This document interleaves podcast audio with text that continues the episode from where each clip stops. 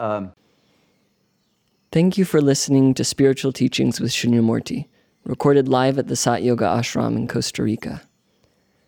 To join us for a life changing meditation retreat, or to make a donation to support this transformational work, please visit our website, www.satyoga.org. To access more teachings or guided meditations from Shunyamurti, please visit the members section of our website or our YouTube channel, Sat Yoga Institute. Namaste.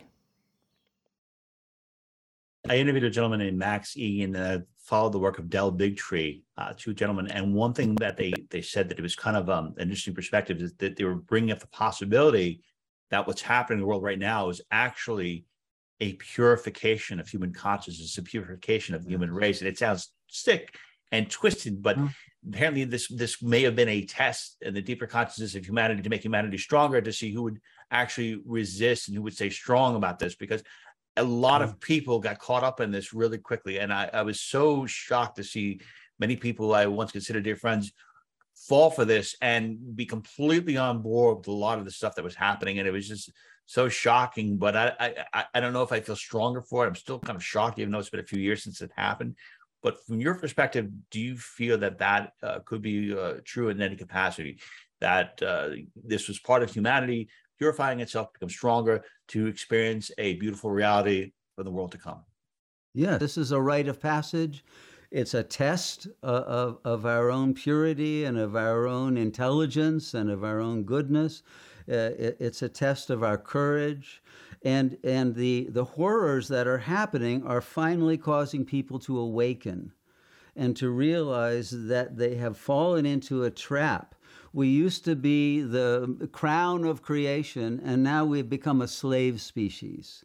Well, no one who has any human spirit left is going to accept slavery. And so, because we are faced with that, we're kind of in the Exodus situation of the Bible, you know, where Moses said, We got to get out of Egypt. We're not going to be slaves anymore. And when they finally got it together that they, they uh, were, were going to go for freedom or death, right? Uh, you know, they're not going to, to accept slavery. Then the Red Sea opened. Then the pathway to freedom and to Mount Sinai and to the burning tree of life, all of those symbols of God consciousness, that all of that comes in the train of our willpower being focused on uh, uh, gaining back the freedom of spirit that God gave us in the first place and not being intimidated by any of these evil powers that are false. And, and the, the true nature of our being is immortal and eternal. Consciousness does not die. And as soon as we realize that we are spirit, we become invulnerable. We, be, we become spiritual warriors who cannot be defeated. And even if they kill your physical body, your soul body, your light body will act as an angel and still be able to act in the world even more powerfully as an a warrior angel in the light that destroys the evil of the world very quickly.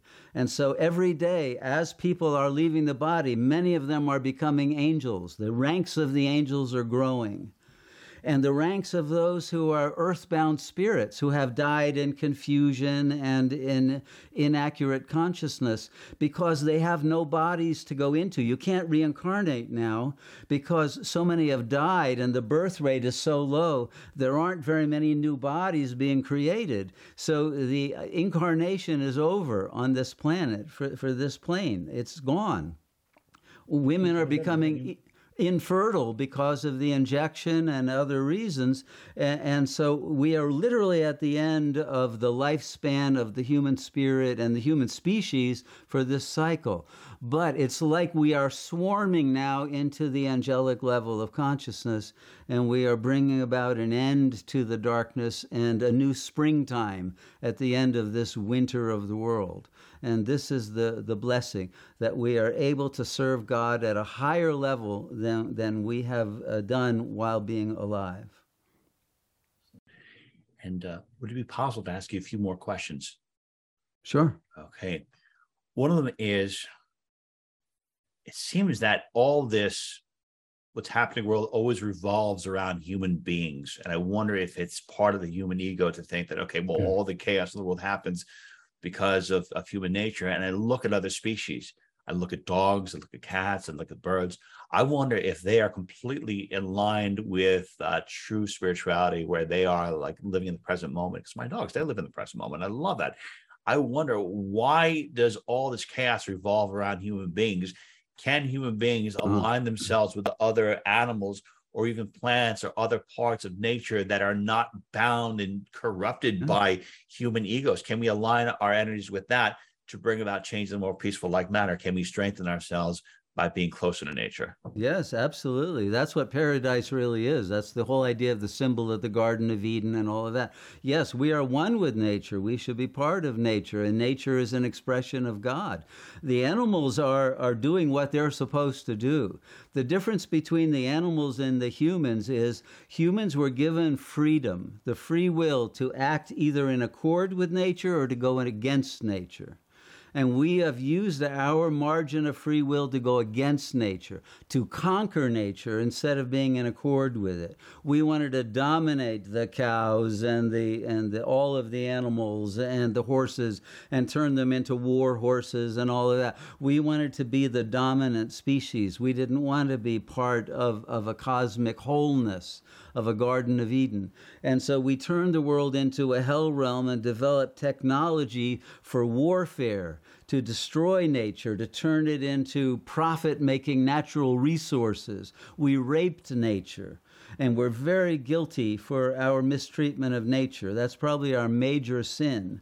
And we have to uh, atone for that and once again serve nature and serve the creator of nature by giving up this desire for dominance and, and surrender our ego because the ego was that part of our consciousness that caused us to make a mistake, to go wrong, and, and to choose uh, dominance over uh, the, the wholeness of being part of, of the beauty of God's creation. We wanted to recreate it in our image, not in the image of that infinite consciousness. Thank you for listening to the Spiritual Teachings with Shunyamurti podcast. For more information on programs and retreats, click on the calendar section of our website, www.satyoga.org. Our work is made possible by the generous support of our listeners, viewers, and members. To make a donation, please visit the donate page of our website. We thank you for your support in our mission to share this timeless wisdom with the world. Namaste.